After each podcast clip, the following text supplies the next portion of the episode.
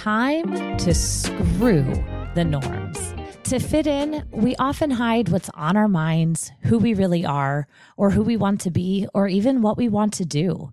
But now you're having the right conversations. Here, we'll talk about sex, relationships, and mental health, and how they interact with each other, and so many other aspects of life. Shame can't survive when we're honest and curious with each other and ourselves. It's time for your mind to scream less and for you to screw more. I'm Rachel Wright, a non monogamous queer psychotherapist and your host. Hello, friends.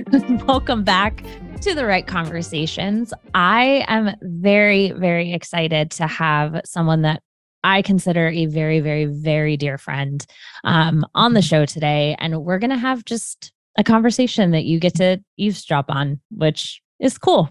Um, so today we are having a conversation about Broadway, friendship, and the patriarchy with my friend, Barrett Wilbert Weed. Hello, my dear. Hey. Oh my goodness. it's happening. it's happening. Finally. Will you introduce yourself for anyone listening who doesn't know you? Sure. Um, my name is Barrett Weed. Um, and I think um, if anybody knows me from my uh, acting journey, you probably know me as Barrett Wilbert Weed. Um, I started using all three names when I was 17 and I thought Facebook was owned by the government. stuck. but Wilbert is my middle name. Um, I only use Barrett and Weed for my real life. Um, but yes, I have made uh, I'm an actor. Most of my career has happened um, on Broadway and off Broadway in New York. Um, a lot of people know me from the musical version of Heathers, uh, where I played the um, Winona Ryder role, Veronica Sawyer. Um, and most recently, I was um, Janis in the musical adaptation of Mean Girls. Um, and I've done a little television. Um, now started to write a tiny bit, although no one is paying me to do it, but that's okay. hey, that's where we all start, right? Yeah, you start off hating yourself in your apartment by yourself, being like, why do I think I can do this? And then you call your friends that do write, and they're like, no, that's normal. That's just keep doing it, just keep going. and you're like, how? And they're like, exactly. Let me know you um, so yeah, so that is me. Um, I'm a huge fan of podcasts as well. I try to like worm my way into as many of them as I possibly can. Um, because I love the medium. I love to um to listen. That's my that's my favorite thing to do. Is you are a very good listener. Am I? Okay, great. I'm trying. I want to be as good as a, as I at it as I possibly can be. no, you really are. You like truly. You yeah. Okay, okay, so where do we even want to begin with this? I I don't know. How should we talk about how we know each other? Because that's kind of fun. Oh yeah, that's a fun story. You wanna you wanna start it off? Yeah, you're my. So you're actually my. Um, I think you're the only really close friend that I have made through like an industry setup. Um, but we met through like a former publicist um, because we were we were going to have um, like a free fancy dinner at, um, the back. Dinner was insane. It was incredible. but it was like you only get that like it was like Barrett, you can bring a guest. So I brought my friend Sahar mm-hmm. and, and our old publicist um, brought Rachel. And I think it was mm-hmm. just the four of us, right? Yeah. Yeah. And we were all kind of like sitting there just having a great time, you know, and the the thing that you do is like they they're like, hey, come have free dinner and then like post pictures on social media. And I was like, to have dinner like in a, a free dinner in this really fancy place where there's crystals everywhere, it's like a dream scenario. Like I'll post whatever you want. um, but yeah. Yeah. We had such a blast that night it was really fun. But you're definitely the only person I have met in that way and super clicked with where like it developed into like a uh, a really great um, friendship. I should say like the first person I met that way, maybe not the only. Um, but yeah, yeah, it was it was really cool. I I like I remember leaving dinner that night and being like, I think I just made like a new friend. Hell yeah! and like here we are years later, and so we yeah. do think about it that way. But uh, it's it's also because it's that's so categorically not either one of our styles. Like I love true. fancy things, but I I don't I feel uncomfortable taking too many of them for free unless it's like a gift. Mm. Um, and I feel like you're the same way. Correct. but we tried it for a while. yeah, we did. now we now we just pay for the fancy stuff that we want. Yeah, now I'll just buy it. It's fine. yeah. yeah. So we or whatever. so let okay, this is a good transition into friendship. Like yeah. I, I know for me, making friends as an adult and not like making people who I'm friendly with, like that's fine. You know me. I can like walk into a room and talk to whoever. That's yeah, that's not an issue. Completely extroverted. It has been very helpful for me to bring you to with me places because you can just talk to people and you don't have like a complex about it. That you know, it's sometimes I do internally. I'm just really good at like pushing through it. So okay. like that that part's easy, but like the friendship piece, like finding people who and you and I have talked a lot about this, not mm-hmm. on a mm-hmm. recording, but like yeah. finding people who are open, understanding, empathetic, compassionate, patient, uh, cares yeah. about the world, other people. It's really fucking hard. Yeah. And it's also hard to like um to look be looking for new friends and read your like list of basically like ransom demands and then be like, do but also like, do I fulfill all like am I also this person? Like or am yeah. I looking for like magical unicorn friends who just like right right um, are perfect and like do I deserve perfect friends? And then it's and then you go down if you're me, then you go down a whole other spiral. um, what yeah what have you learned about friendship in the last, I don't know, let's say since around COVID? Oh my God. Well, I had a really weird thing happen, which Rachel, you know about, but maybe for people who are are eavesdropping on our conversation, they don't know. I haven't been super forthcoming about it on social media because who cares about that? Like, yeah, like, yeah, nobody yes. cares about this. It's a boring. You don't need to post a story about it also because I think most of the people who follow me are like 16 and they aggressively cannot relate to the situation I'm in right now. But um, hey, maybe they uh, will now. And maybe they will now. Um, uh, on on my quest to like be a better adult, like one of the things I want to be better at is um, like using my money correctly, like um, like using it well. You know, like donating to causes I care about. You know, using it to treat treat friends and take care of myself and my family but also like not wasting it. So one of the things i did after mean girls or like towards the end of mean girls was i was like cool this was like the first big job i've had as an actor. I have like significantly more money than i had a few years ago. Why don't i buy an apartment? Um which seems Smart. like a great idea you know? That seems like a, a nice, normal, smart adult to make. Yeah. yeah. seems not stupid. Um, so I bought an apartment, which it, it is amazing, is amazing property. Rachel has been there. It's really cool. It's like Gorgeous. a little like a uh, it's a very like a modestly sized one bedroom apartment with some garden in the back. Um, basically bought the apartment to appease my dog um, so that she will want to continue to be my dog and not so she chooses you every day and not like somehow find another owner and run away um, but uh, can you imagine that's a legitimate fear I have? I'm like, my, dog, my dog's gonna become human and start like placing personal ads, being like, "Hello, I would like a different owner. I don't like my mom." you can pick me up at this address. She'll be gone from. yeah. We're having interviews for new moms at this address. I don't have hands, so I can't open the door, but just come on in. You'll hear barking.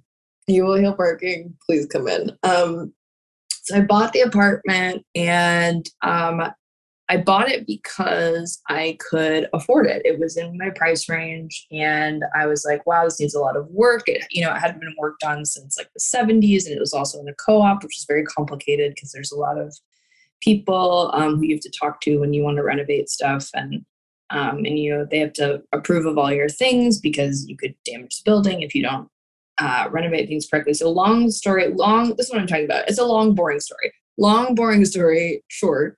Um, I ended up. Um, the apartment ended up needing way more work than I um, anticipated, which is like mm-hmm. tale as old as time. Um, and I ended up not being able to live there um, because it it truly was just not uh, it was like there was a water main break so the kitchen was not usable. It became a it became a whole thing where i was like okay so i'm not going to be able to move in here i thought for maybe like six months and that has turned into almost three years. So i've been i know so i've been at my mom's house for two of those three years and then and right now i'm i'm literally zooming in from los angeles because i was like okay if i if i like uh, you know, if I can't live in New York, where else do I want to live that's still a place where I could be, you know, reachable uh, work wise? Because you girl loves to work. Um, and so I'm in I'm in LA. So it'll be by the time I get into my apartment in Brooklyn, it will be I think over three years since I bought it, um, which oh is crazy. so I'm also I'm just dealing with a ton of feelings of like displacement and whatever, and it has certainly taken a huge toll on my friendships. Mm. Um, one of my best friends got this incredible promotion, and she um, she was like, "I think I'm relocating to Las Vegas, like from Greenpoint, Brooklyn." I was like, "Okay," and she was like, "Is that crazy?" And I was like, "No, like do it. This was there's no better time." And so yeah, she moved to Las Vegas. She loves it. She met an amazing guy there, and I think she's going to stay. Um, Yay. which I know we love love. Never in a million years did I ever foresee this friend uh, permanently moving to uh, Las Vegas. I don't think she did either. Um, but so that happened. Um, you know, and then I I had a couple of um, friendships that um, it just became clear that we needed to go our separate ways. Um, yeah. And they're people, they're people I love. They're people who still mean so much to me, and I really do like think the world of them. Um, it's just, you know, sadly, this is a this is a weird thing about becoming an adult. Is like sometimes you outgrow friendships, or sometimes, you know, you you've grown away from each other um, and it, rather than holding on to it in a way where you can never ever be friends or reconcile again sometimes you just have to to you know drop the bag and um, yeah. let them do their thing and then um, you know see if there's a way you can reconcile later down the line um, it's so, so hard though like it's so yeah. hard to not yeah hold on to it so tightly I know. But the weird thing is like and and correct me if if you don't feel this way, but I feel like once you do it once, like once you just practice Oh yeah, it gets so let it easier. go, you can do it. Like yes. once go through the the heartbreak of being like I don't think there's anything more I can do here without um like hurting myself mm-hmm. um, more than is necessary um, you know, because when we love people, we're whether it's platonic or not, when you yep. love people, you're going to get hurt in some mm-hmm. kind of way. But there's like, you know, there's a difference between getting hurt and continuing to put yourself um, like at a deficit way. just because you love someone. Yeah. Um, so yeah, that's that's part of it. But then also the beauty of like you know making space, um, like you know making I guess when you when you let when you release what's the the way I want to phrase it. I guess the good thing about when you release a friend um, is that you have space in your life for other people to either people you're already friends with to step up to the plate and to play a bigger role in your life or you also have space for new people. And I think uh, Mhm. one of the cool things that happened when I was in Massachusetts for two years was I did make new friends. Um, excuse me.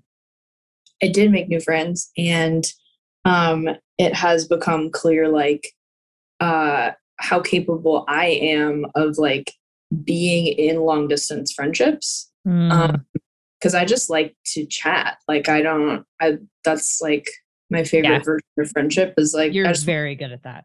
I just like to well but i think it's also a way in which you and i are compatible like we just like to talk Mhm.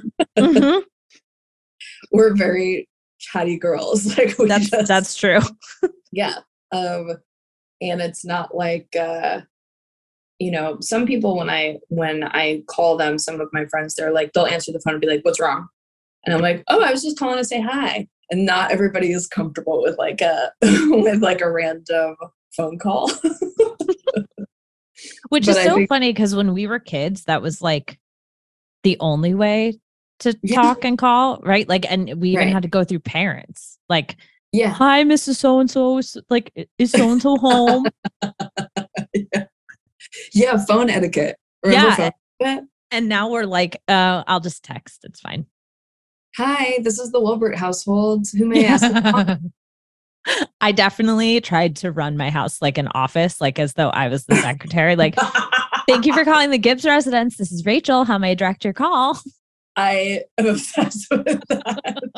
um, literally, just a little, like a little 1970s secretary with like a giant cup of coffee and like giant clicky Dolly Parton nails. Yeah. That's what I imagine. Yeah, that's I think what I also mentioned in my head. Just nine to five. Just Yep. the, I'm clicking my nails on the desk. Didn't just like so official. I think I also just I was obsessed with wanting to be classy. Like I Mm. I definitely there was definitely a period in my um, childhood where I was very aware that other kids had like way more money than we did, and like I associated like manners and like table manners and like phone etiquette with like like that was all very aspirational to me, which is so funny to think about now. But also like I mean, Samantha was fully my favorite American Girl doll. so, Hey, me too.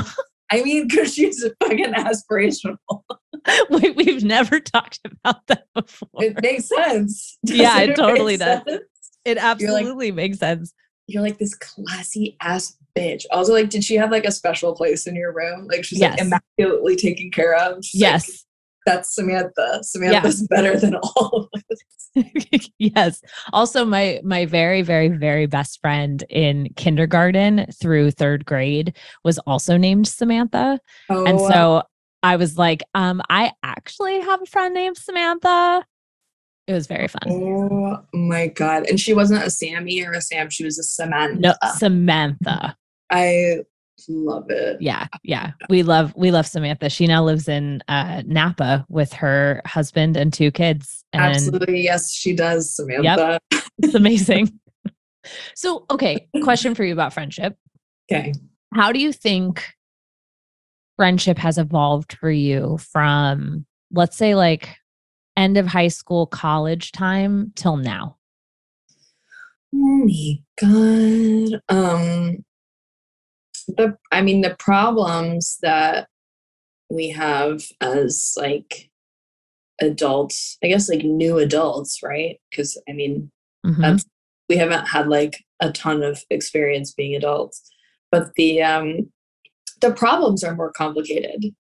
But then there are also things that hopefully your friends are also experiencing. So it's the problems are more complicated, but usually it seems like somebody has some good advice somewhere, Mm, right?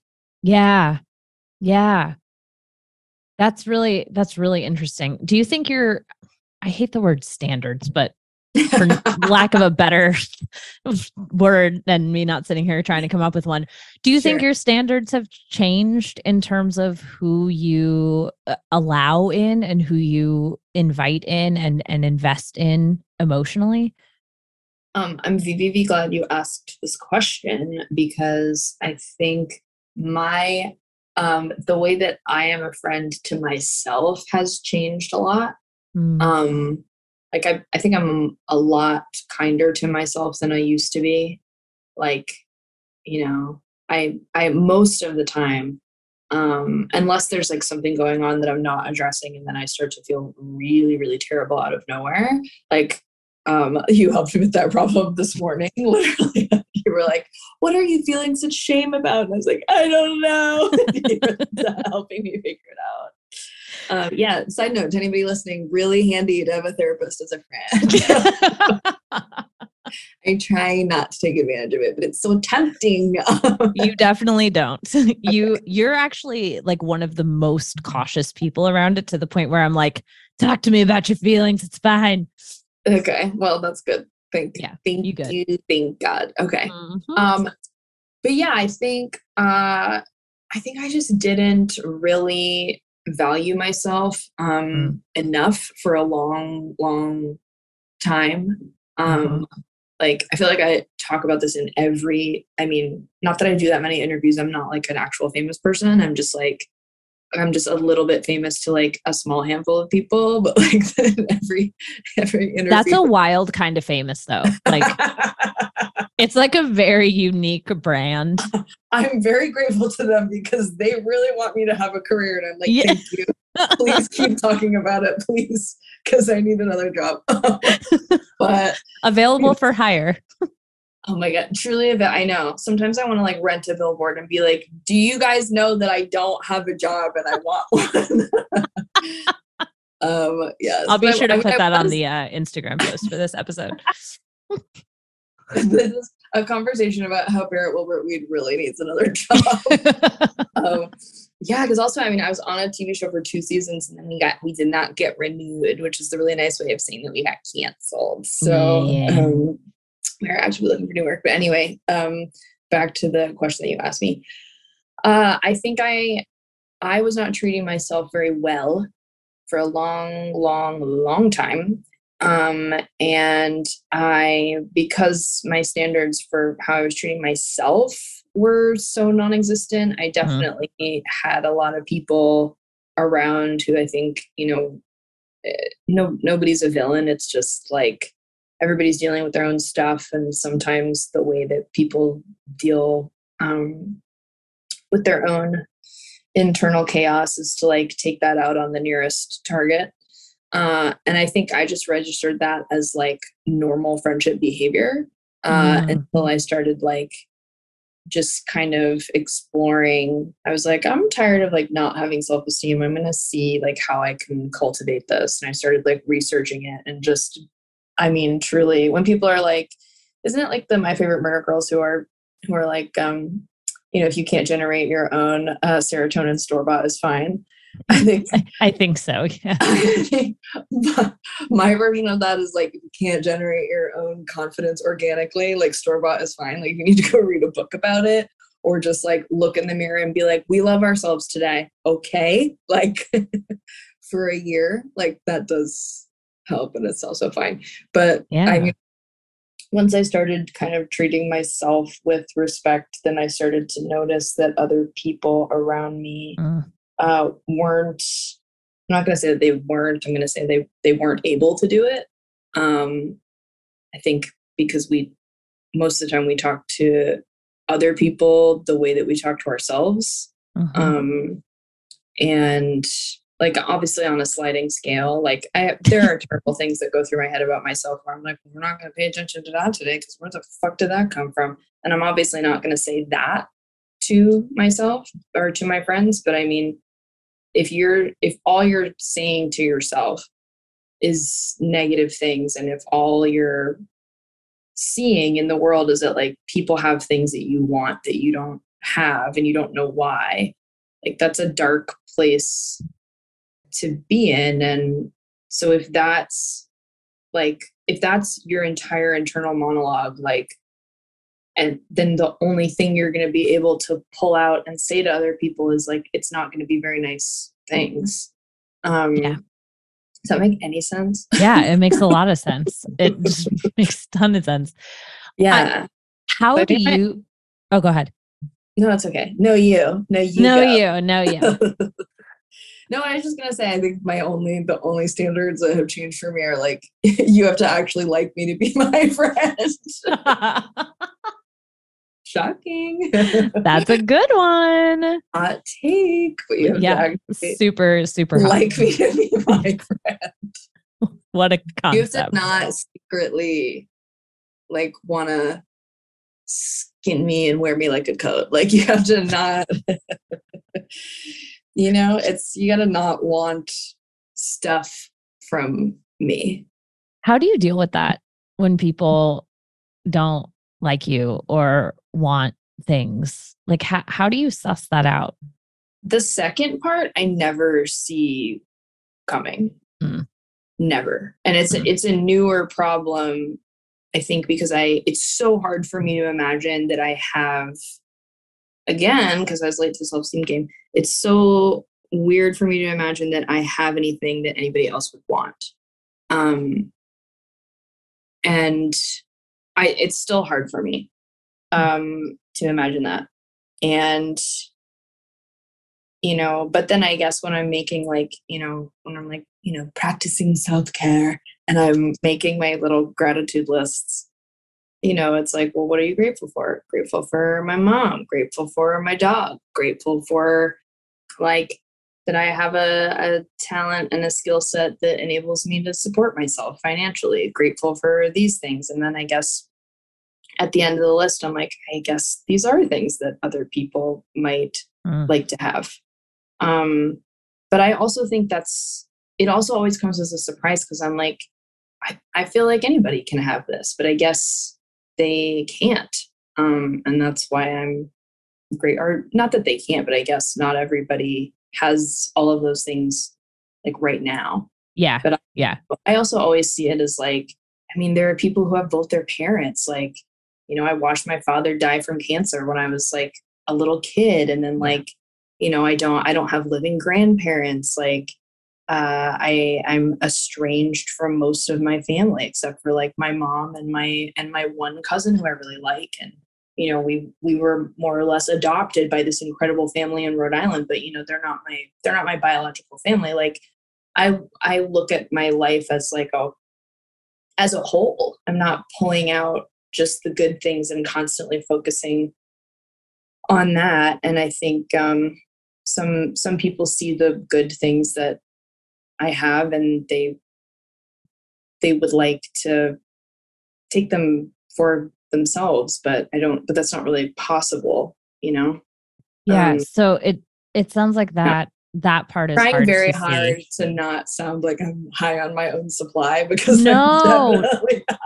No, I it know. Yeah. It is a weird thing, and you have been my friend. You have seen it happen. It is a weird, I have. Yeah. a weird thing where I don't, um, I don't see it coming.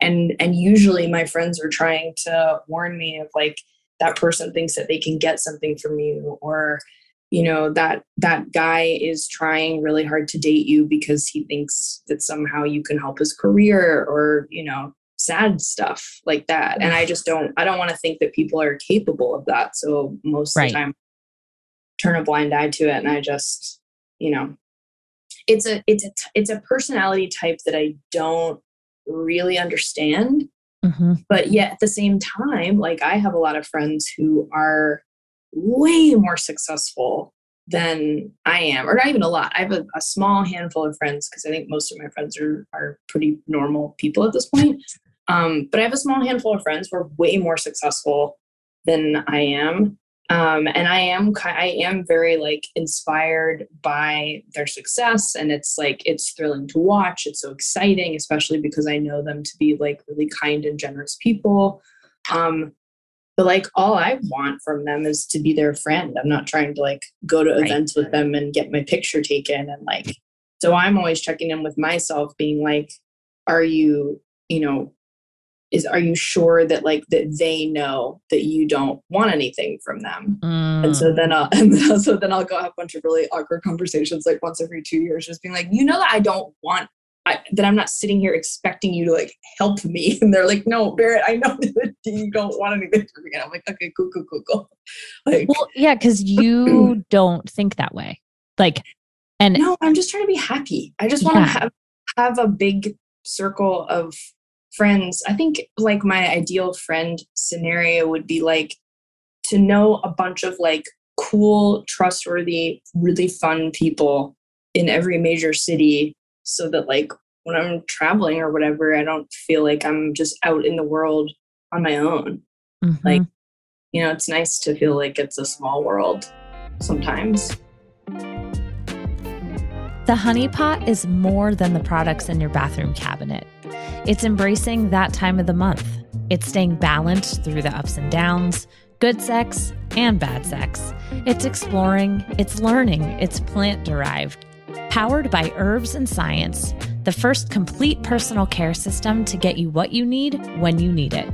Check out the Honey Pot at Target, Walmart, Walgreens, and on thehoneypot.co.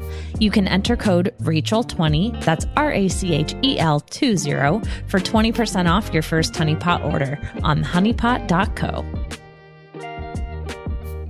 And then for the people that don't like you, how do you navigate that?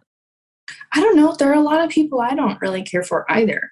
But I don't I don't think I'm I mean, typically you can probably I mean, you're listening to me talk probably more than I am. So like I, I don't I think there are people who have like really hurt my feelings, Mhm. but I wouldn't be like, ugh, I don't like him. I would just Yeah. be like, yeah, I have like had some like sad experiences with that person. I think that people think that you are like harder than you are.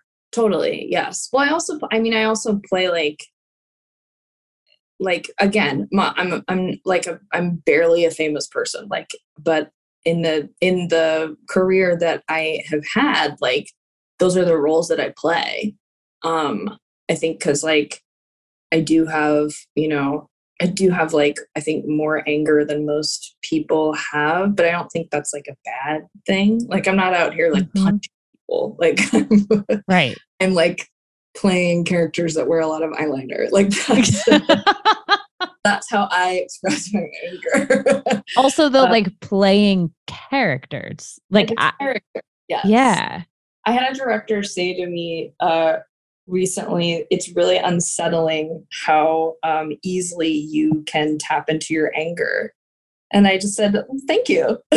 Because it's, it's- how do you respond to that? It's like a character Yikes. that I'm that I'm good at my job. Yikes. I was like, well, it's she's angry. Character's angry right now. She's pissed. Like, do you want me to do you want me to be less convincing? Like, do you want me to scare you less?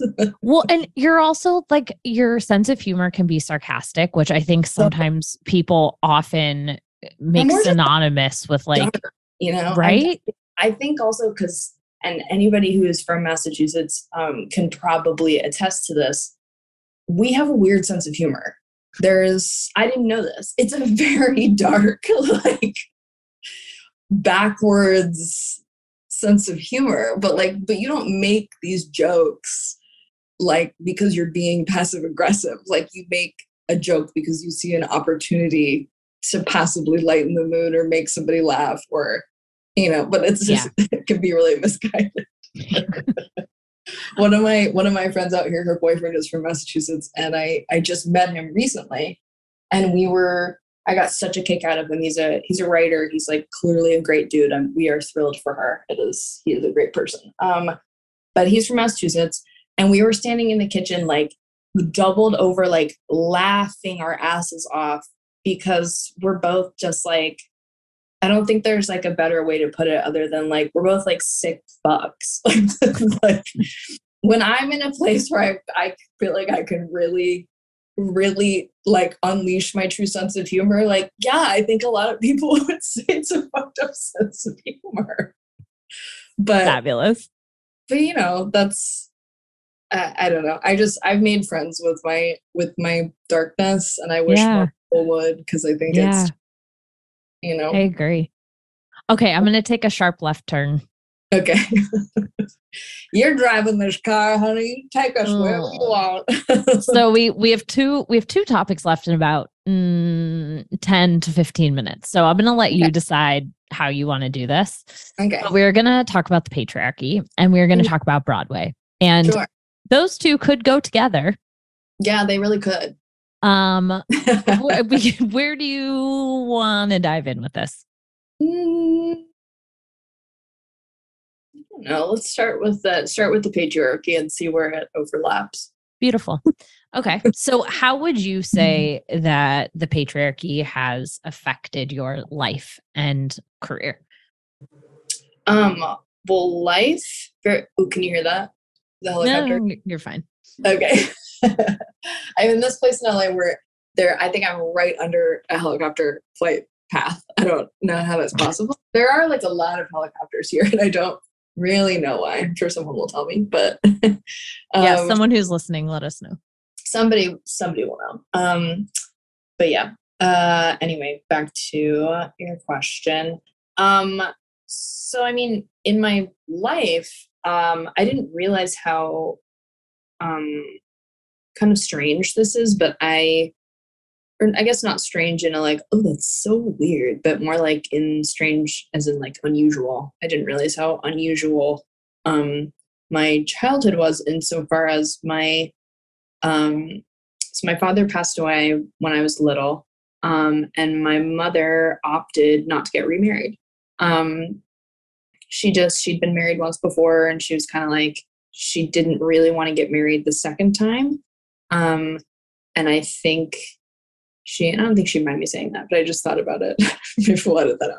But she she'd been married once before, and uh, and she married married my father and um, you know, and he died. So I think she was kind of like, I, I think I'm done being married.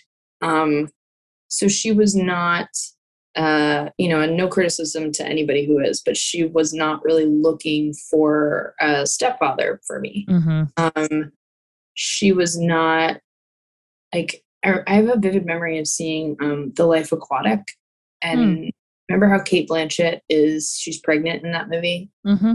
one point she says uh, her character says i have to find a father for this baby and Mm.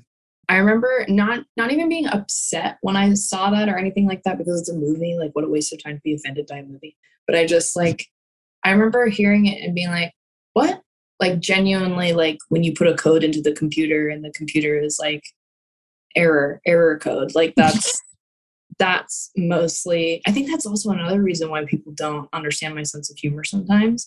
Mm. um but i don't get it. Like that's not that's not how i grew up where like a man is a necessity a father is a necessity. I grew up with like yeah my you know i i had a dad he passed away um and my mom dates people but we're not having men stay in the house like that was another Right. thing where she was like with everybody she dated she was like we're dating outside of the home like Mm. This is my daughter's house that i share with her so you're not sleeping at the house like we're not having men sleep over at the house ever. Like i never woke up to one of my mom's boyfriends in the house. And again it's not like a judgment on you know Mhm. on the reverse of that. It's just that's how i grew up. Um and i also didn't grow up with any you know uh, male blood relatives being around a lot. I grew up with very like optional um dudes and and my dad had a couple of close um, male friends who kind of stepped up after he died and you know they but mostly it was just like to help. It was like does barrett need to pay, be picked up from this? or like has anybody taken barrett christmas shopping? Like you know because it's no fun for like for you to go christmas shopping with your mom when you're buying presents for her. Yeah. like stuff like that but it was not really like you know and, and all the all the men in my life that i grew up with like they're all like classic like nurturers caretakers. Like i don't have any um i guess like i don't even know how i don't even know what to call it rachel. I don't have any like scary men who you have to like be careful of like their feelings or whatever who are in my family. Um so like and i never i never really realized it's only in retrospect do i realize that like a lot of the like male teachers that I had, for example, like early in life, like didn't know what to do with me. Um, I like, I think about, you know, um, because I, I also just I wasn't raised to like be deferential to men in any way. Like I don't, it's not something I understand. Um, I still don't understand it. And it tends to it tends to not i wouldn't say bite me i almost said bite me in the ass but that's not really correct. Like um it's it mostly just when i when i walk into a room it's very very clear to me like who i'm going to be able to make a connection with and who i'm not. Mm. um, and all the kind of like jokey misogyny that we have in our culture like it's not again it's it's not even that i'm like offended by it i just i think it stands out to me more than it would to someone who maybe didn't have this kind of upbringing like mm-hmm. um and and you know most of the directors that i've had for theater um it's been mostly men and a lot of them have been absolutely lovely. Like I can't say enough nice things about um, Matthew Gardiner at Signature Theater in DC. he's an angel. Like I, mm. I hmm. really, really think he's wonderful, and I would love to see him direct a show on Broadway because I think we need more people like Matthew. Um, but uh, you know, he sticks out as like number one favorite director I've ever worked with ever. Um, and it's also because he's you know someone who by the end of a process like he's your friend like he's still and i think that's a much more um i think that's a much more feminine attribute honestly or classically feminine is that like at least when we're talking about um a certain brand of men who's really scared of women being in charge because they don't want to be treated the way that they treat women like they don't want to be abused basically mm-hmm. um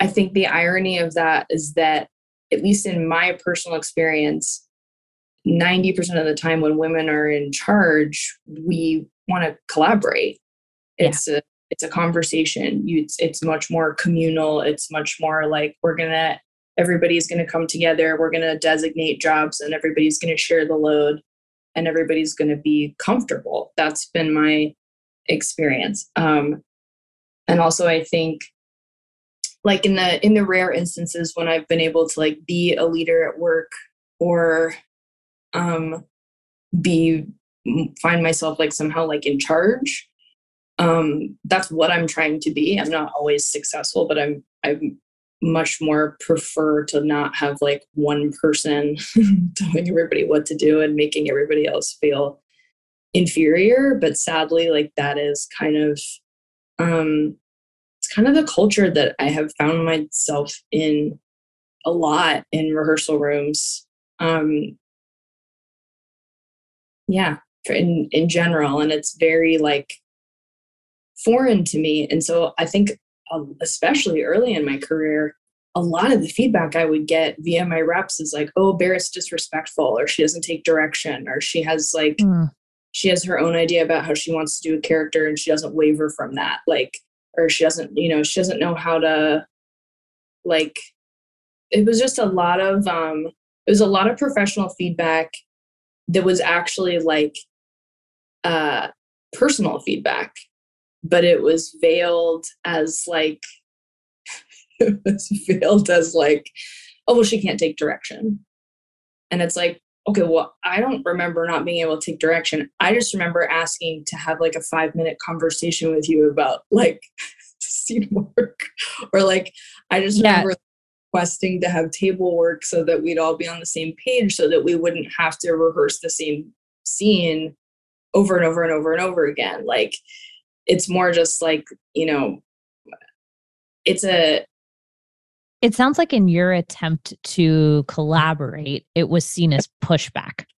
Yeah nobody wants to nobody really wants to um at least in my experience and i hope this changes i'm always looking for more directors like matthew who don't feel threatened when somebody wants to have a conversation.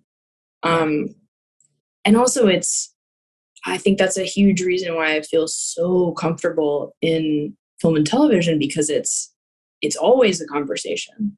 It's like you know you have a you're given a script. They at least in my again this is all in my experience. I am sure that everything i am saying is like completely foreign to some people but this is uh, you asked me the question so i'm trying to answer it as myself. So everybody just take it with a grain of salt. But um yeah i mean it's you know you get a script um if you're like me at the you know at the place in my career where i am with film and television where i'm mostly just you know i'm not like the the star of the of the story yet. I'm just you know coming in to support or to be comic relief or to be um, like a musical element. Um, that was my last job. Um, everything is a conversation. Like the director wants to make sure that you understand you know that you understand and that you are on board with their vision and obviously that is completely dependent on like what how how much time you're going to be on set because if you're popping in for one line it's probably going to be a quicker conversation but it's right. still everybody has to communicate or you wind up with a crappy product um, yeah. and that's not necessarily true for theater i think you wind up with a better product when everybody is open to having conversations and open to communicating. And I think you come to that better product actually more quickly when people feel comfortable to ask questions. But I'm sure like someone listening to this has probably been in a situation where like you get to the end of a theater director explaining where you're supposed to be and they're like, Are there any questions? And it's you don't want to be the person to ask the question um, yeah.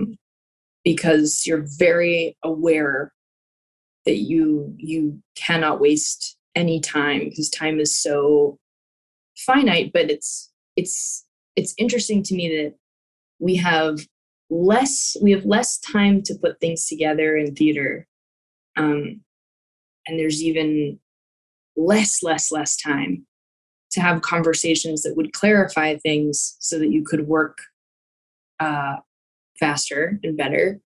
Um, but also in film and television, there's there's no time. There's you have to be right. you have to stick to the shooting schedule, or you cost people a crazy amount of money because the budgets are huge. Like I I don't even uh, the last the last TV show I worked on was um, it was an Eddie Burns show called Bridge and Tunnel that was on um, Epix, which I think is rebranding to AMC Plus, which is kind of exciting. Oh.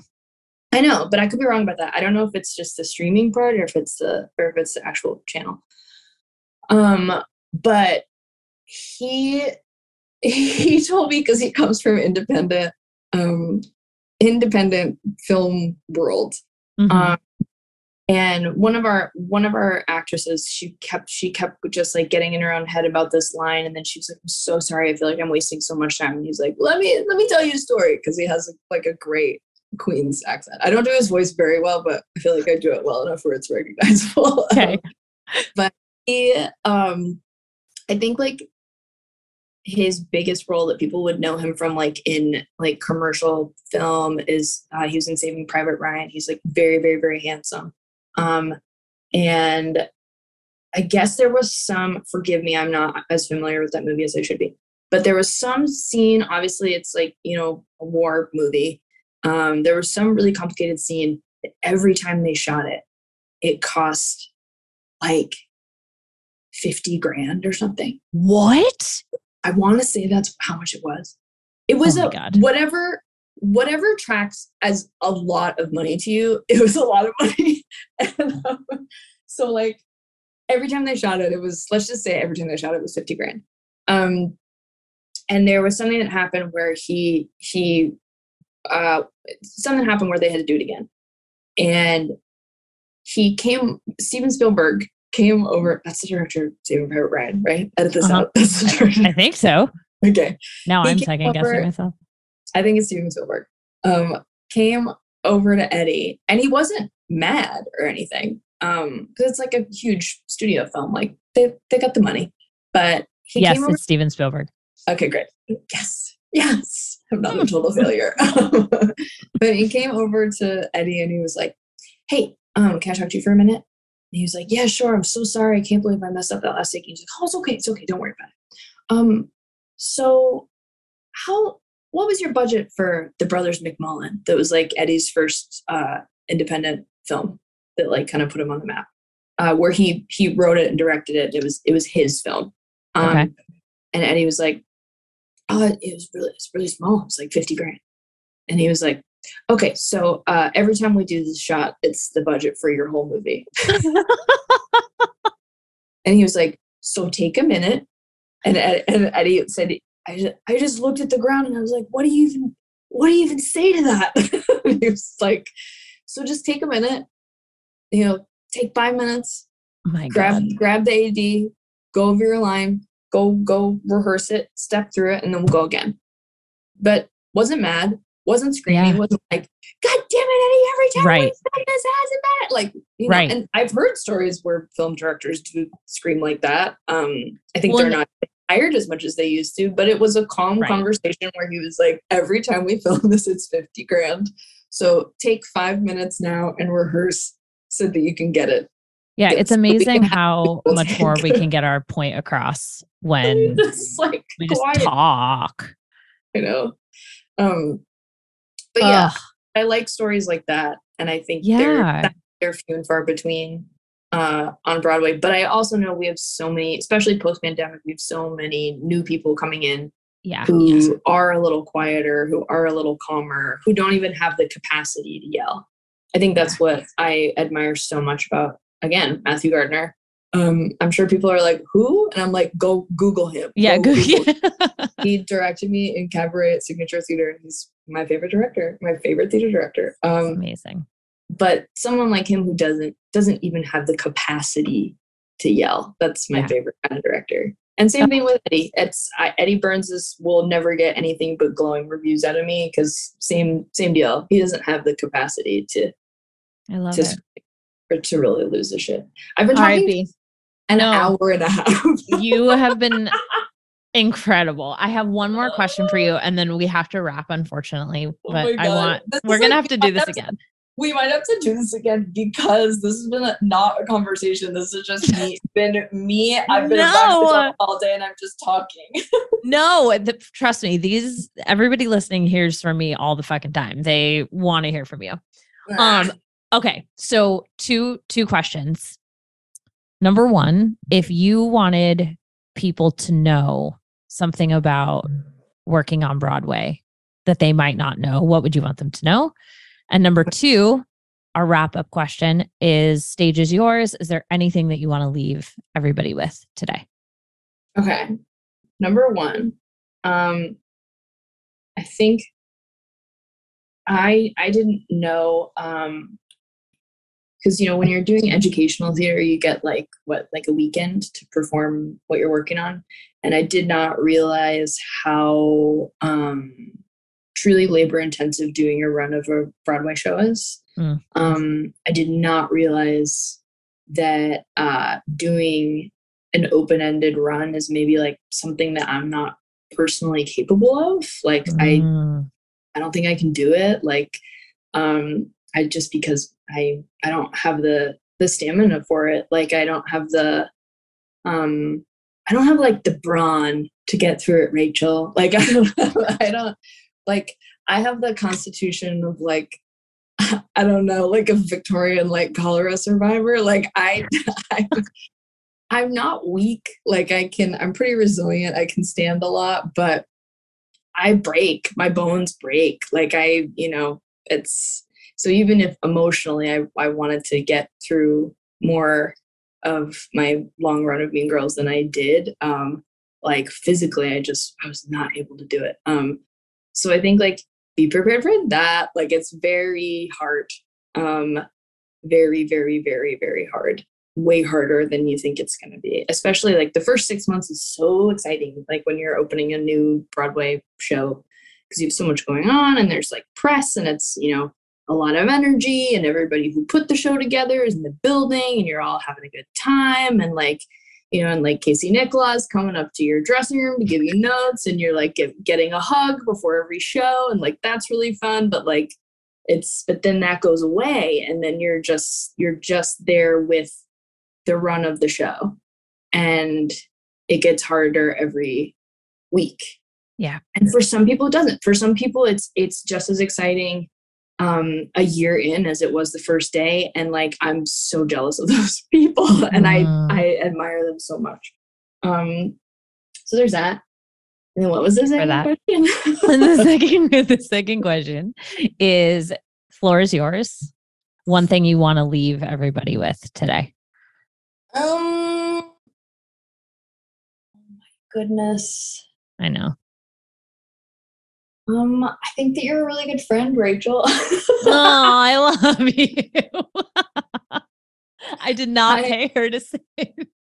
I think that's just true. I think you're a really good friend, and I, at the risk of being so super sappy, I'm just I'm glad you're in my life. You're good. You're a good friend, and you're a, a safe person to, um, to say things to. It's wild. I know I'm not supposed to. I'm not supposed to draw attention to you because you're you're the host or whatever. No, I'm blushing. Thank you. I love you too. And thank you for coming on and for sharing yourself and for talking and Oh my God. it really like seriously i i think that so many people view humans that are in the entertainment industry as like i don't know so far away or like not as Yeah. human or uh, and I, I do it too. I think we want to think that there is a brand of human that is superhuman, right? Like, and I think we we look to uh, specifically actors to like be that, to like literally. I mean, some of them literally play superheroes, but we we look to them to like exemplify like the best that we could possibly be yeah but we're just just we're just people people. We're just as breakable. yep i love you thank you Ew. Yay. That's all for today, you sexy folks. What questions came to mind as you were listening? Continue the conversation with me over on Instagram at the right underscore Rachel. And don't forget, please leave a rating and a review so that we can continue erasing shame and stigma together.